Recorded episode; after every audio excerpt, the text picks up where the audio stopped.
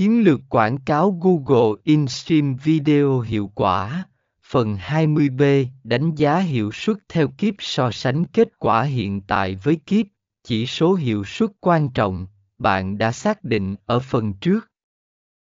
Xem liệu bạn đã đạt được những chỉ số này hay chưa và nếu có, liệu chúng đã vượt qua các mục tiêu hay chưa.